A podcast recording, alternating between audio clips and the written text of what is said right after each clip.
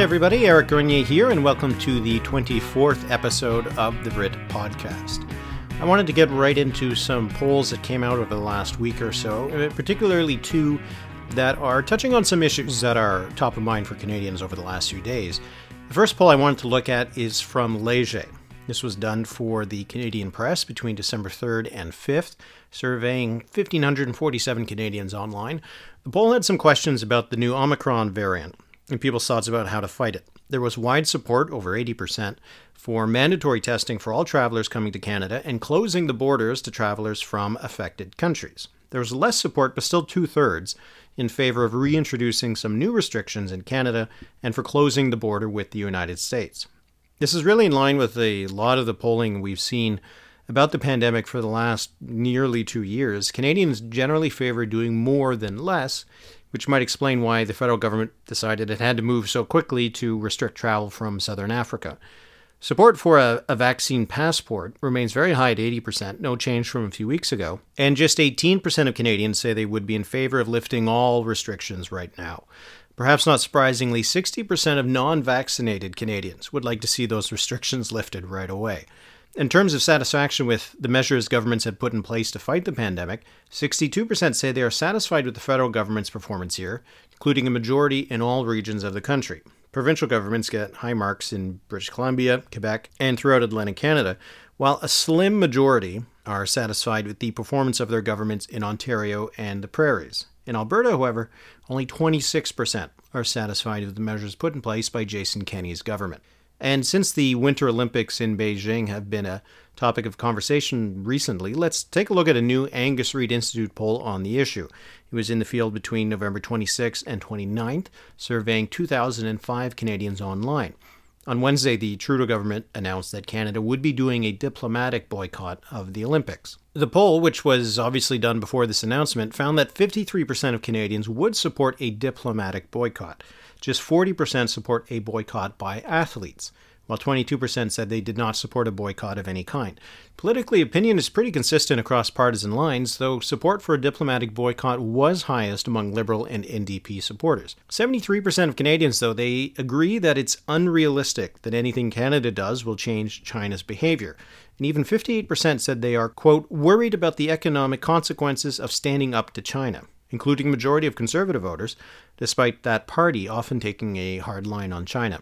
We've seen as well that concern about China is increasing. A poll by Abacus Data, which was done in October, uh, found that 54% of Canadians see the emergence of China as a world power as a major threat. Another 27% say minor threat. But this share of people who think it's a major threat is up 25 points since 2018. So, this is clearly something that more Canadians are thinking about. Another big riser was global climate change. 60% see it as a major threat. That's up eight points.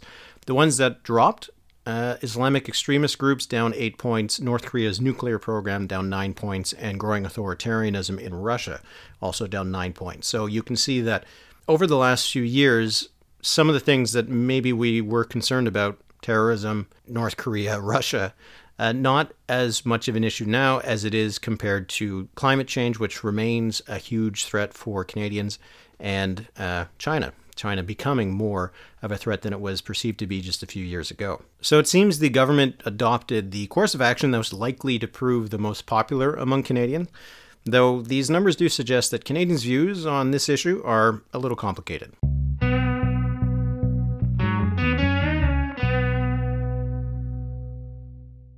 Okay, wanted to get to the questions and answers. Got a, a lot of good ones, and uh, we'll start with one from James Foster.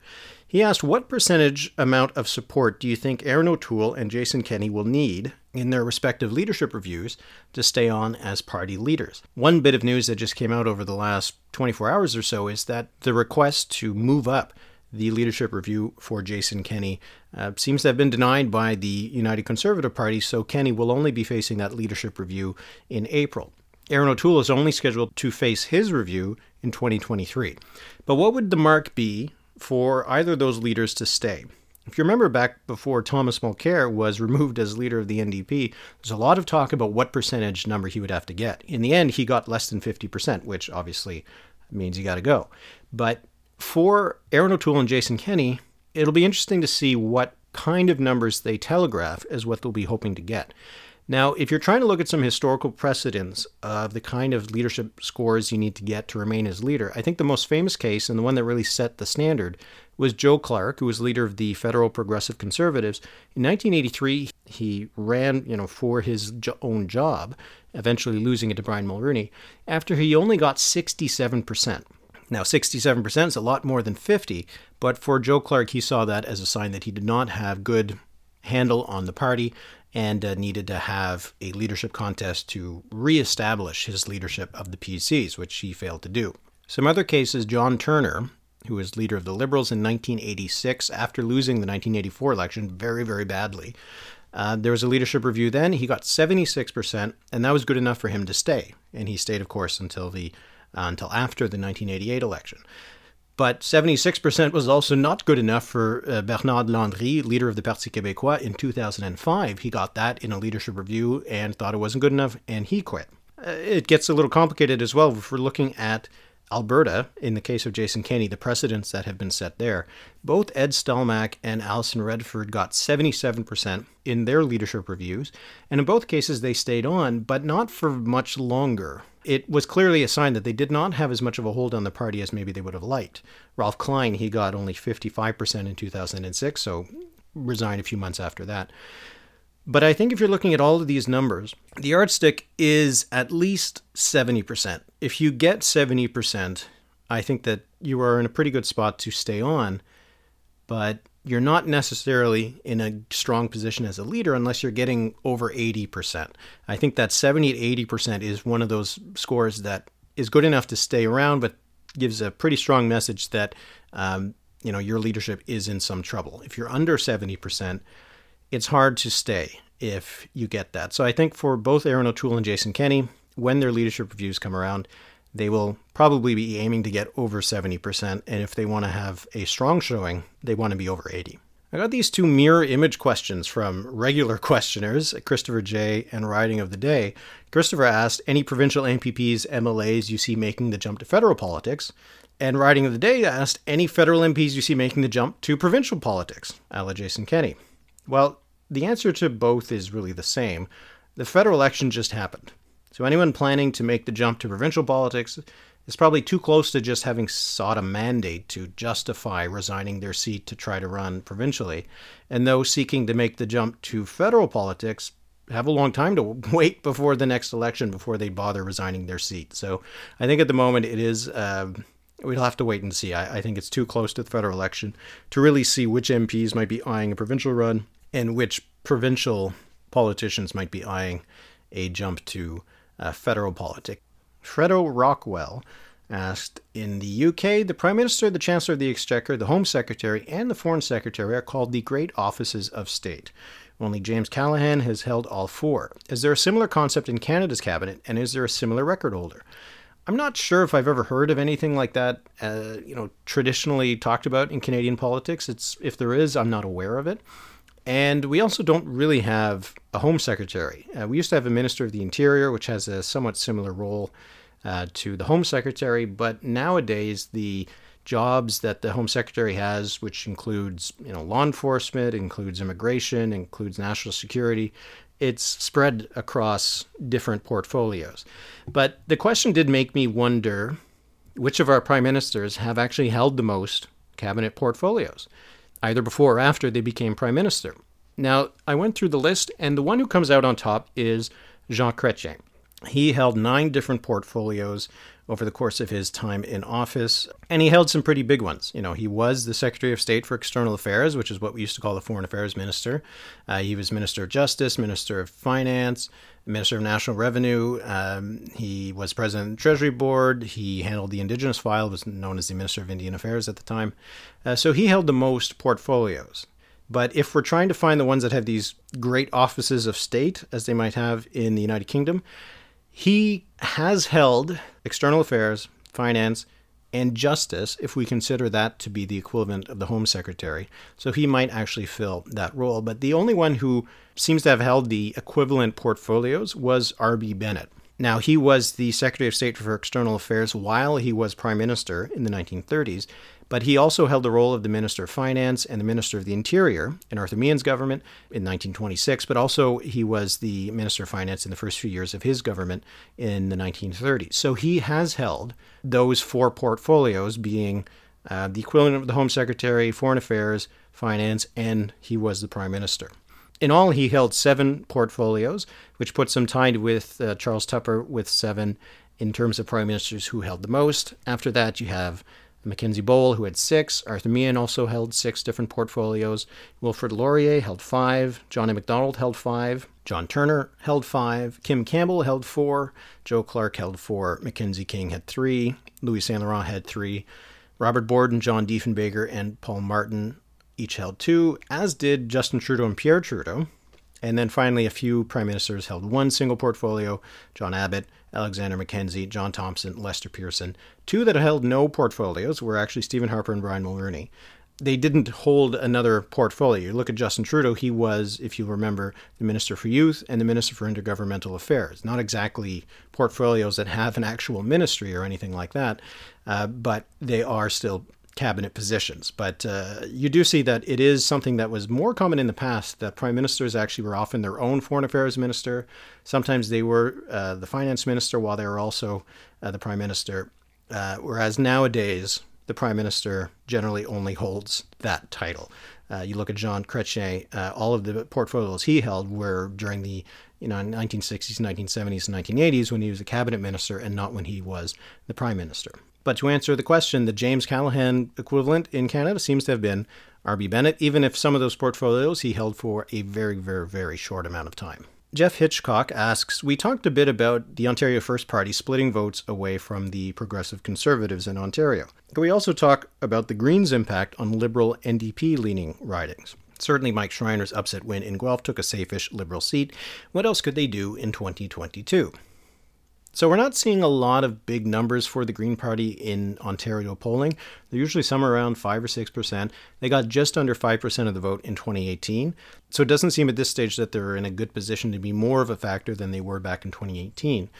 And we've seen on the leadership polling for Mike Schreiner's that he remains a non entity for a majority of Ontarians. They don't really know who he is, they don't know much about him. Um, so at this stage, you would look at where things are and you would think that the Greens are probably not going to have a big role in the upcoming election. If you're trying to look at a place where the Greens could make a breakthrough, in addition to Mike Schreiner's seat in Guelph, Kitchener Center would be an obvious candidate because that is where the federal Greens just won a seat. So it was only a few months ago that a lot of people in Kitchener Center voted for the Green Party. Now, a lot of that had to do with the fact that the Liberal candidate had to withdraw from the race, but it just might be a habit forming. And if you were the Green Party of Ontario, you would look at a seat like Kitchener Centre and try to get those people who just voted for the Green Party of Canada to keep their votes green in the upcoming provincial election. Beyond that, though, Kitchener Centre and Guelph, it's really hard to find a seat where the Ontario Greens could have an impact. There's no other riding in Ontario where the federal Greens finished second or even third, and they lost a lot of support in a seat like Guelph. So the base has really been weakened by the federal election results. And in 2018, in the provincial election in Ontario, the Greens were second in no ridings. They won Guelph, they finished first there, and then they finished third in a number of ridings. They do have some strength historically and traditionally, which I've always found a little bit of an interesting kind of puzzle, is that the Greens have had strength around Georgian Bay. But all of those seats are pretty safe for the PCs, so there isn't much of a prospect for the Greens to win them or to be a spoiler because the PCs already hold them. So it, I'm not expecting a huge amount from the Greens in this campaign. I think that it'll be a win if they can hold on to Guelph and make inroads so that in the next election they might have a place they can identify as their potential second seat. Uh, but Kitchener Centre would be the one to watch to see if the federal results have any impact on support for the Ontario Greens. I also got a question via email from Peter Ryan he asked uh, about the upcoming Quebec election next year. He said, Based on the polls, I'm curious the extent to which the high CAQ numbers in Montreal among Francophone voters could give them a shot at some mixed areas of the city. I'm thinking places like Saint Laurent or Montreal, Outremont, where there are a solid contingent of French speakers and upper income earners that likely appreciate Legault's approach to fiscal matters and language. So, this was an interesting question, and I tried to find some writings where there's a significant Anglophone population, or at least non Francophone population, to see if the CAQ could make some inroads on the island of Montreal. So I took the most recent poll that was done by Leger. It had the CAQ at 52% support among Francophones and 23% support among non Francophones. So I applied those numbers, and as well as the Liberals' numbers on language, to the demographic profile of ridings. So just more or less assuming that the Francophones in every riding on the island of Montreal would vote, 52% of them would vote for the CAQ, and 23% of non Francophones would vote also for the CAQ. Now, obviously, this isn't a perfect way to look at things because the profile of Francophone voters uh, on the island of Montreal would be different from Francophone voters in the rest of the province, but I think it does give you an indication of some benchmarks. And generally, ridings that are less than 60% non Francophone become winnable for the CAQ with these kinds of numbers. So on the island of Montreal, that means ridings like Acadie, Jeanne-Mance Viger, Marguerite Bourgeoys, and Marquette. And it also means Mont Royal, Outremont, which is one mentioned by Peter. It's 48% non francophone, so based on language numbers alone, you would give the CAQ 38% of the vote to 32% for the Liberals. So it is theoretically winnable for the CAQ. Now, a lot of the francophone vote might actually go for Quebec Solidaire in a riding like Montréal Outremont, considering that Outremont has generally been a decent riding for the federal NDP, but it does show you that the demographic profile of a riding like that is one that makes it technically winnable for the CAQ because of their huge support among francophones and their decent support among non-francophones. Saint Laurent would be tougher. It's 61% non-francophone. So by language only, you would still give the liberals a bit of an edge. And so I think this shows that uh, the liberals can't take all of their West Island seats for granted. Yes, the ones that are 70, 80% non-francophone they're going to probably stick with the liberals. It'd be a shock if they didn't. But they can't take for granted that all of them will stay with the liberals, particularly since their share of support among Anglophones has actually dropped quite a bit. Um, compared to the final Leger poll of 2018, which overestimated liberal support, the liberals have dropped by about 10 points among Anglophones. So if their support has dropped among Anglophones and they have very low support among Francophones, those predominantly Anglophone ridings on the island of Montreal some of them could become much more competitive than they've been, maybe since the days of the Equality Party in 1989.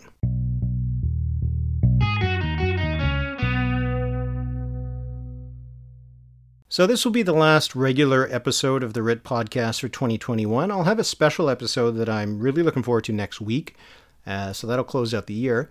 But I thought I'd take a moment in this segment and this final segment of the Every Election Project for 2021 to mark the elections that were held this close to the holiday season. Throughout Canadian history, between December 10th and December 30th, there have been 15 federal and provincial elections held. None, though, were very recent. The most recent election held this late in the year was in 1975, when British Columbia went to the polls on December 11th, returning social credit to power after one term of NDP government. In general, though, most of these late elections were held a long time ago. Of the 15, seven were held in the 19th century and a lot of them were held in Manitoba. I can't imagine the weather is reliably good in December in Manitoba, but the province has held two elections on December 16th, one on December 18th, one on December 27th, and even one on December 30th. With the exception of an election in 1962, though, all of these were held in the 1870s and 1880s. PEI also liked December elections once upon a time, holding one each on December 10th, 11th, 12th, and 13th. Are Canadians forgiving of a holiday election? Well, a lot of those Manitoba elections were before a party system was in place, but of those with party systems, there were only two changes of government that BC election in 1975 and a PEI election in 1893, while in eight of these elections, the party in power was returned with a majority government. Perhaps the most famous election to be held at the tail end of the year was in 1917. This was the conscription election, held in the midst of the First World War, when Robert Borden's Conservatives formed a union government with pro conscription Liberals and really divided the country between English and French, even going so far as putting out election advertisements that claimed a vote for Wilfrid Laurier was a vote for the German Kaiser. Outside of Quebec, the Conservative Unionists won 150 seats to just 20 for Laurier's Liberals, and many of those came in areas with significant French Canadian populations. In Quebec, the Liberals won 62 seats against just three for Borden, with over a quarter of those Quebec Liberals running unopposed. Despite its divisive ugliness, the 1917 election is noteworthy for being the first where some women were given the right to vote in federal elections. But they had to be related to soldiers fighting overseas or serving themselves. This was an electorate that the pro conscription conservatives thought they could count on to cast ballots in favor of their party. It was just one of several ways that the conservatives tipped the scales to ensure the re election in 1917. There's a great book written on this election by Patrice Dutil called Embattled Nation Canada's Wartime Election of 1917. If you're looking for something to read over the holidays, it's not very light, but it is still a pretty interesting book. Okay, that'll be it for this week. I'll be back next week with a special episode of the podcast. Be sure to check out thewrit.ca for all the latest, and please give this podcast a rating or review, which can help others find it. All right, so have a good weekend, and thanks for listening.